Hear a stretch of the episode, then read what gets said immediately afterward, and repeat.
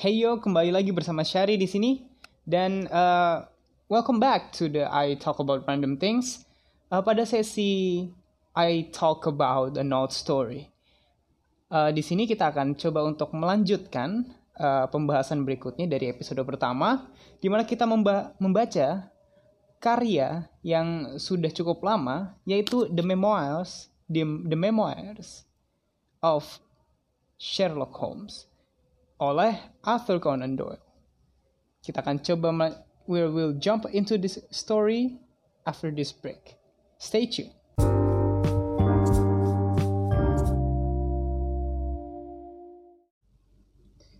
Baik, sebelum kita uh, before we jump into reading the story, kita coba untuk recap apa yang terjadi di episode terakhir itu. Uh, pada bagian terakhir itu Hunter yaitu penjaga yang ada penjaga yang ada pada rumah kuda tadi atau stables itu uh, dia pada keadaan tidak sadar ya.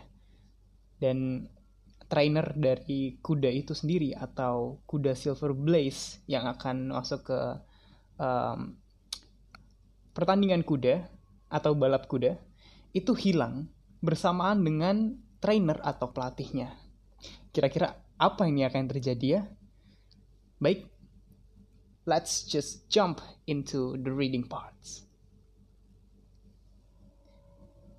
The door was open. Inside, huddled together upon a chair, Hunter was sunk in a state of absolute stupor. The favorite's stall was empty, and there were no signs of his trainer. The two lads who, ki- who slept in the tough cutting loft above the, above the harness room were quickly aroused. They had heard nothing during the night, for they are both sound sleepers. Hunter was obviously under the influence of some powerful drug, and as no sense could be got out of him, he was left to sleep it off while the two lads and the two women ran out in search of absentees. They still had hopes that the trainer had, for some reasons, take out the horse for early exercise. But on ascending the knoll near the house, from which all the neighboring moors were visible, visible, there they not only could see no signs of the missing favorite, but they perceived something which warned them that they were in the presence of a tragedy. About a quarter of a mile from the stables, John Straker's overcoat was flapping from furze, bush. Immediately beyond there was a bowl-shaped depression in the moor, and at the bottom of, it, of this was found the dead body of the unfortunate trainer. His head had been shattered by savage blow from some heavy weapon and he was wounded on the thigh, where there was a long, clean cut, inflicted evidently by some very sharp instrument. It was clear, however, that Straker had defended himself vigorously against his assailants, for in his right hand he held a small knife, which was which was clothed with blood up to the handle while in his left he clasped, clasped a red and black silk cravat, which was recognized by the maid as having been worn on the preceding evening by the stranger who had visited the tables, these tables. Hunter, on recovering from his stupor, was also quite positive as to the ownership of the cravat. He was equally certain that the same stranger had, while standing at the window, drugged his curried mutton and so deprived the stables of their watchman. As to the missing horse, there were abundant proofs in the mud, in the mud, which lay at the bottom of the fatal hollow that he had been there at the times of the struggle. But from that morning he has disappeared, and although a large, a large reward has been offered, and all the gypsies of Dartmoor are on the alert, no news has come of him. Finally, an analysis has shown that the remains of his supper left by the stable lad contained an appreciable quanti quantity of powdered opium, while the people at house partook of the same dish on the same night without any ill effect. Those are main facts of the case. Strip it all surmise and state as baldly as possible. I shall now recapitulate what the police have done in the matter. Inspector Gregory, to whom the case has been committed, is an extremely competent officer. Were he but gifted with imagination, he might rise to great heights in his profession. On his arrival, he promptly found and arrested the man upon whom suspicion naturally rested. There was little difficulty in finding him, for he inhabited one of those villas which I have mentioned. His name, it appears, was Fitzroy Simpson. He was a man of excellent birth and education who had squandered a fortune upon the turf, and who lived now by doing a little quiet and genteel bookmarking in the sporting clubs of London. An examination of his betting book shows that bets to the amount of five thousand pounds had been registered by him against the favourite. On being arrested, he volunteered the statement that he had come down to Dartmoor in the hope of getting some information about the king's Pyland horses, and also about Desborough, the second favourite, which was in charge of Silas Brown at the Capleton stables. He did not attempt to deny that he had acted as described upon the evening before, but declared that he had no sinister designs and had simply wished to obtain first hand information. When confronted with his cravat, he turned very pale, and was utterly unable to account for his presence in the hand of the murdered man. His wet clothing showed that he had been out in the storm of the night before, and his stick, which was Penang lawyer weight with lead, was just a weapon as might, by repeated blows, have inflicted the terrible injuries to which the trainer had succumbed. On the other hand, there was no wound upon his person while the state of Straker's knife would show that one, at least, of his assailants must bear his mark upon him. There you have it all in a nutshell, Watson, and if you can give me any light, I shall be, be infinitely obliged to you. I had listened with the greatest interest of the statement, which Holmes, with characteristic clearness, has laid, had laid before me. Though most of the facts were familiar to me, I had not sufficiently appreciated their relative importance, nor their connection to each other. Is it not possible, I suggest, that the incised wound upon Straker might have been caused by his own knife in the convulsive struggles which follow any brain injury? It is more than possible, it is probable, said Holmes. In the case of the main points in the favor of the accused disappears. And yet, said I, even though I fail to understand what the theory of the police can be, I'm afraid that whatever theory we state has very grave objection to it returned my companion. The police imagine, I take it, that this Fitzroy Simpson have having drugged the lad, and having in some way obtained a duplicate key, opened the stable door and took out the horse, with the intention, apparently, of kidnapping him altogether. His bridle is missing, so that Simpson must have put it on. Then, having left the door open behind him, he was leading the horse away over the moor, when he was either met or overtaken by the trainer. A row naturally ensued. Simpson bit out the trainer's brain with his heavy stick without receiving any injury from the small knife which Straker used in self defense, and then the thief either led the horse onto some secret hiding place, or else it might have bolted during, during the struggle and be now wandering out on the moors. That is the case as it appears to police to the police. And improbable as it is, all other explanations are more improbable still. However, I shall very quickly test the matter when I am once upon the spot, and until then I cannot really see how we can get much further than our present position.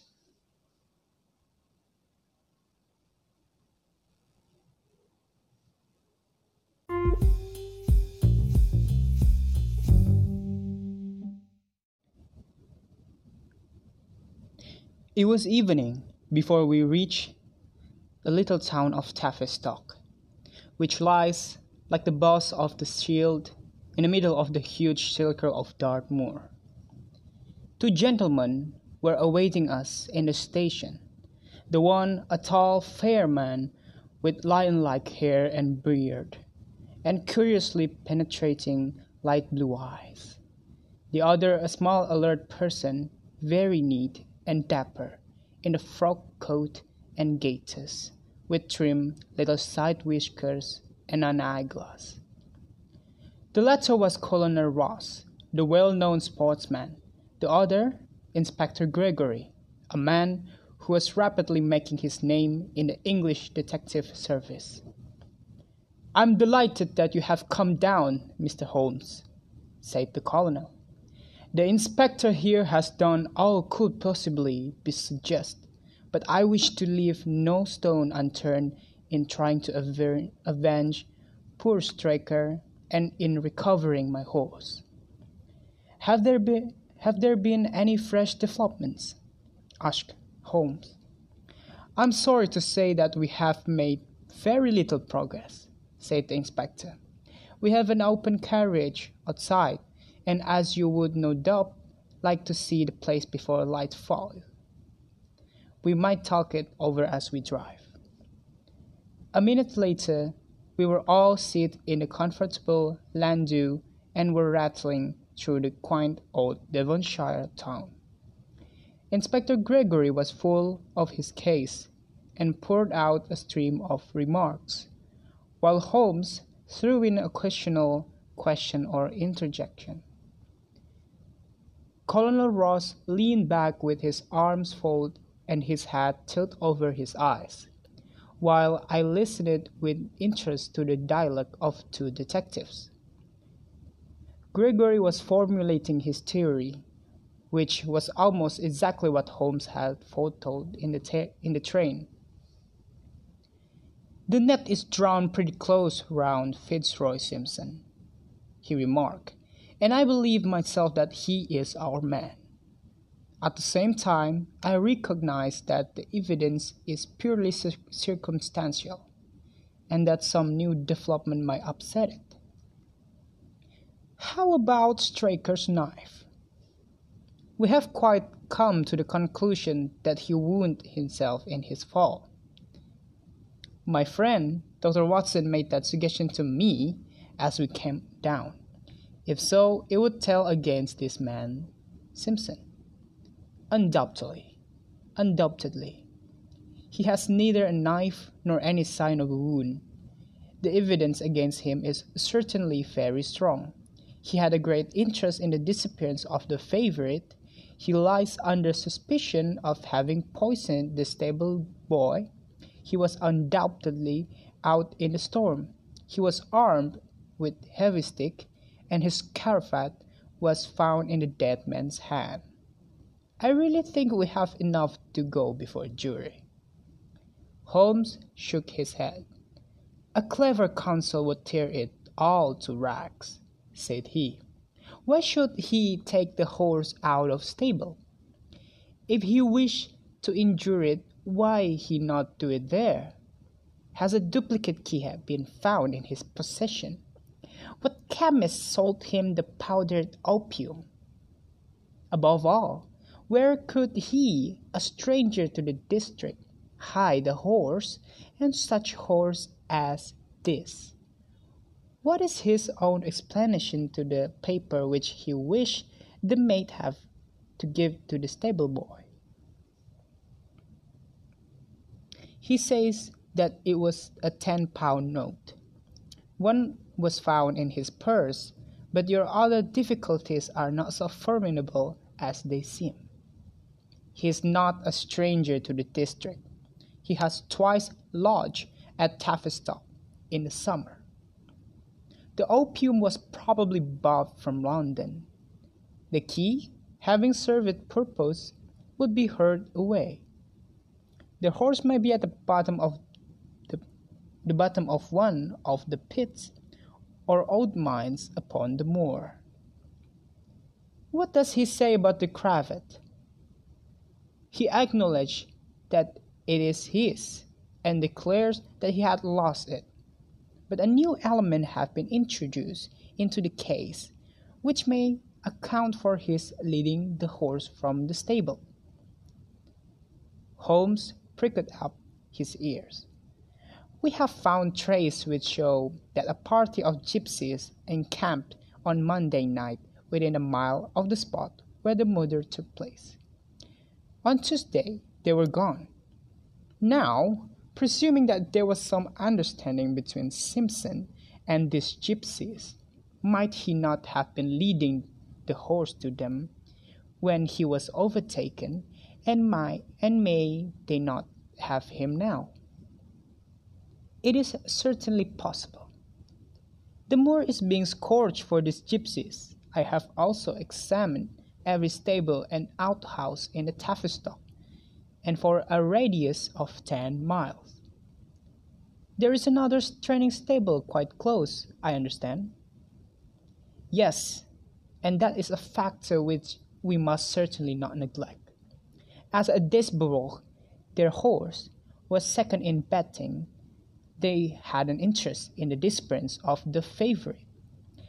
Silas Brown, the trainer, is known to have had large bets upon the event, and he was no friend to poor Straker. We have, however, examined the stables, and there is nothing to connect him with the affair. And nothing to connect this man Simpson with the interests of Capleton stables? Nothing at all. Holmes leaned back in the carriage, and the conversation ceased.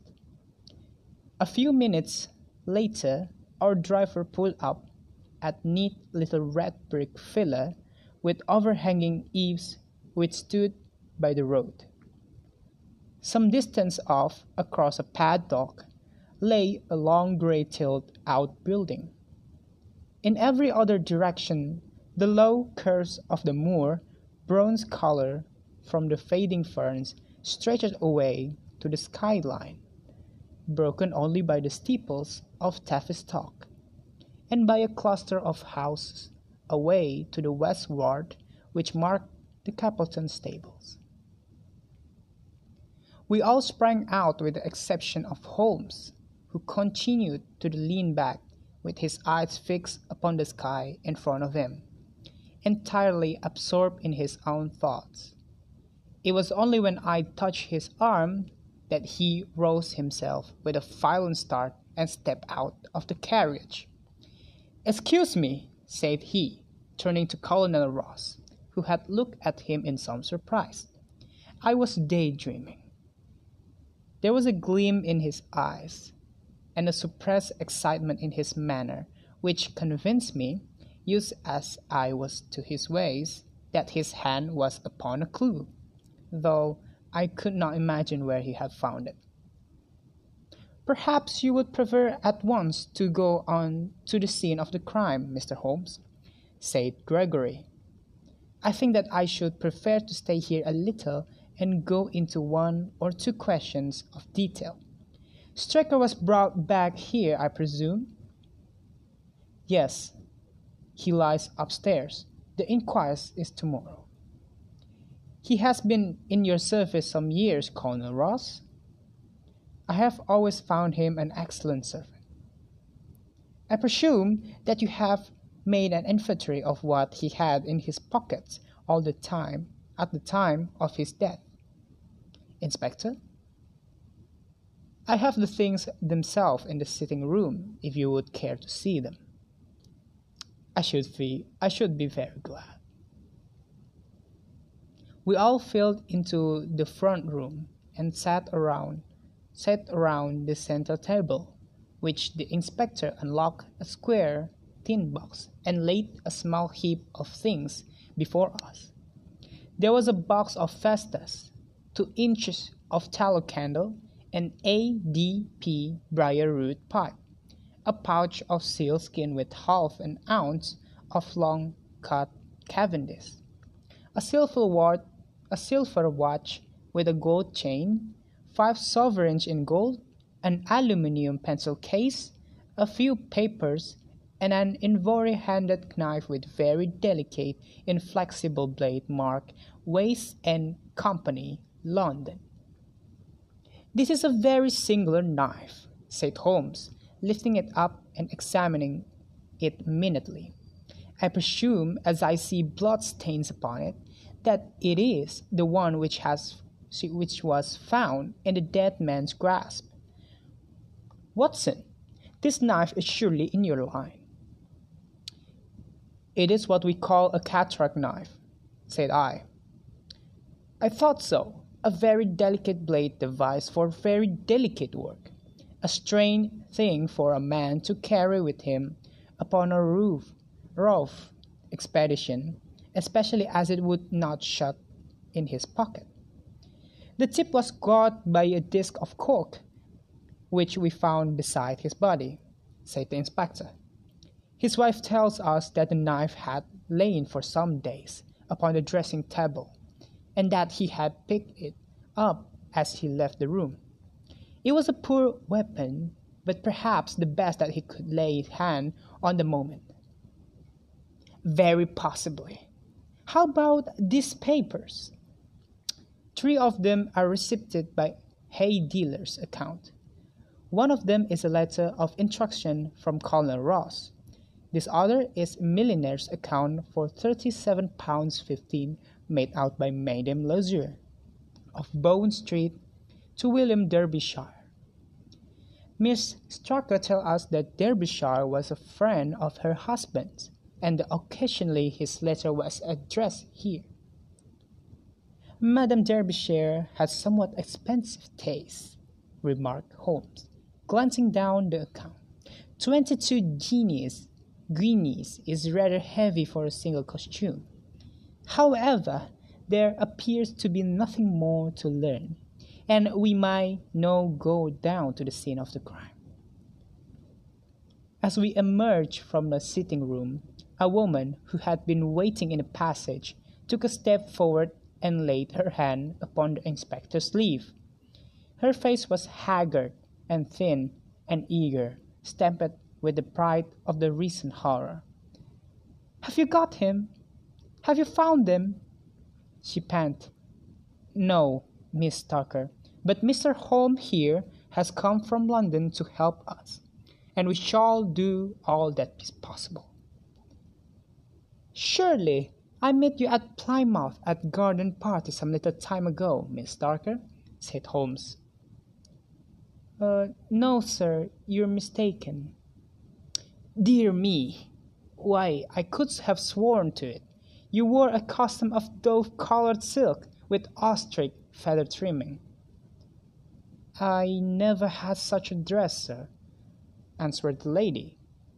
"Ah, that quite settles it," said Holmes. and with an apology he followed the ex- inspector outside. A short walk across the moors took us to the hollow in which the body had been found. At the brink of it was the furze bush upon which, which the coat had been hung. There was no wind that night, I understand, said Holmes. None but very heavy rain. In that case, the overcoat was not blown against the furze bush, but placed there Yes, it was laid across the bush. You fill me with interest. I perceive that the ground had been trampled up a good deal. No doubt, many feet have been here since Monday night. A piece of matting had been laid here at the side, and we all we have all stood upon that. Excellent. In this bag I have one of the boots which Straker wore one of Fitzroy Simpson's shoes, and a cast horseshoe of silver blaze. My dear Inspector, you surpass yourself! Holmes took the bag, and descending into the hollow, he pushed the matting into the more a more central position. Then stretching himself upon his face and leaning his chin upon his hands, he made a careful study of the trampled mud in front of him. Hullo! said he suddenly. What's this? It was a wax vesta half burned, which was so coated with mud that it looked at first like a little chip of wood. I cannot think how I come I came to overlook it, said the inspector, with an expression of annoyance. It was invisible, buried in the mud. I only saw it because I was looking for it. What? You expected to find it? I thought it not unlikely. He took the boots from the bag and compared the impressions of each of them with marks upon the ground. Then he clambered up to the rim of the hollow and crawled about among the ferns and bushes. I'm afraid that there are no more tracks, said the inspector. I have examined the ground very carefully for a hundred yards in each direction. Indeed, said Holmes, rising.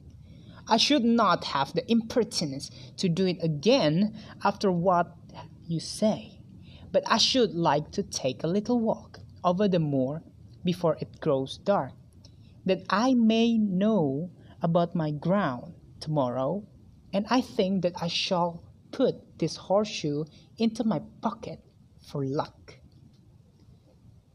Colonel Ross, who had shown some signs of impatience at my companion's quiet and systematic method of work, glanced at his watch. I wish you would come back with me, Inspector, said he. There are several points on which I should like your advice, and especially as to whether we do not owe it to the public to remove our horse name from the entries for the cup. Certainly not, cried Holmes with decision. I should let the name stand. The colonel bowed. I am very glad to have had your opinion, sir, said he. You will find us at poor Straker's house when you have finished your walk, and we can drive together into Tavistock. He turned back with the inspector, while Holmes and I walked slowly across the moor. The sun was beginning to sink behind the stables of Capleton, and the long sloping plain in front of us was tinged with gold, deepening into rich, ruddy browns where the faded ferns and brambles caught the evening light. But the glories of the landscape were always upon my companion, who was sunk in the deepest thought.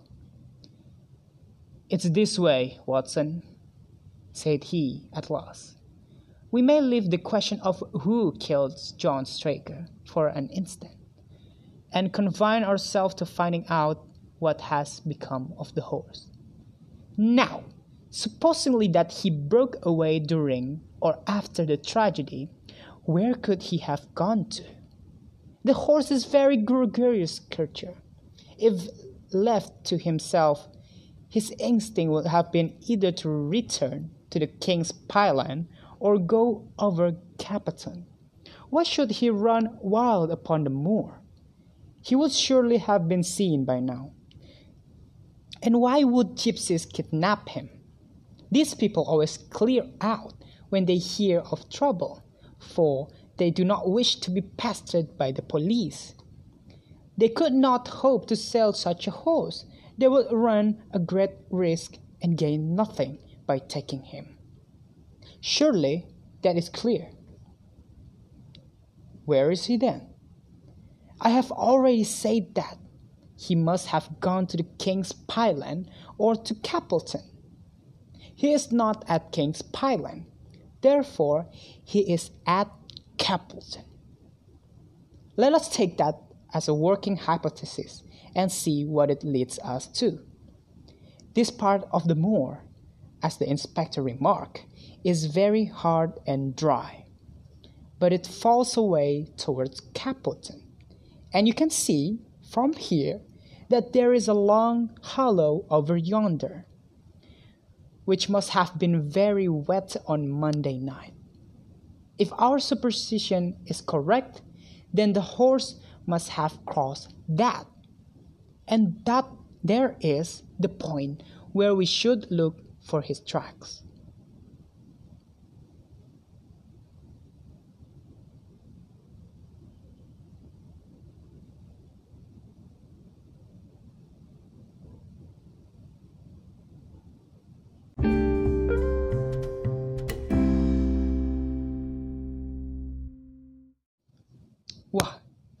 Gimana nih episode kali ini?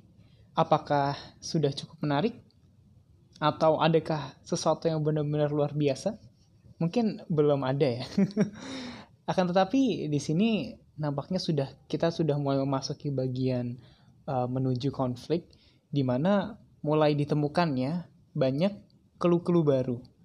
Jadi petualangan Holmes dan rekannya yaitu Watson sebagai tokoh sentral di cerita ini, mereka sudah menemukan uh, yang pertama adalah mereka sudah bertemu dengan istri dari uh, striker, striker yang malang, beserta uh, barang bukti yang telah dikumpulkan oleh tim-tim uh, yang sudah ada di sana, yaitu kolonel dan inspektur tadi mereka juga menemukan tadi yang disebut dengan apa namanya uh, perangkat wax atau lilin yang berbaur dengan lumpur sehingga terlihat seperti kayu. Dan di sini cukup menarik ya bagaimana Holmes bisa tahu atau sengaja mencari hal tersebut. di mana yang kita tidak bisa menduga ya. Oke, baik. Uh, terima kasih sudah mendengarkan episode kali ini. Berikutnya uh, sampai jumpa lagi di episode yang akan datang. Uh, saya Shari uh, izin pamit. Thank you for listening and see you tomorrow at the next episode. Goodbye and have a great day. Ciao.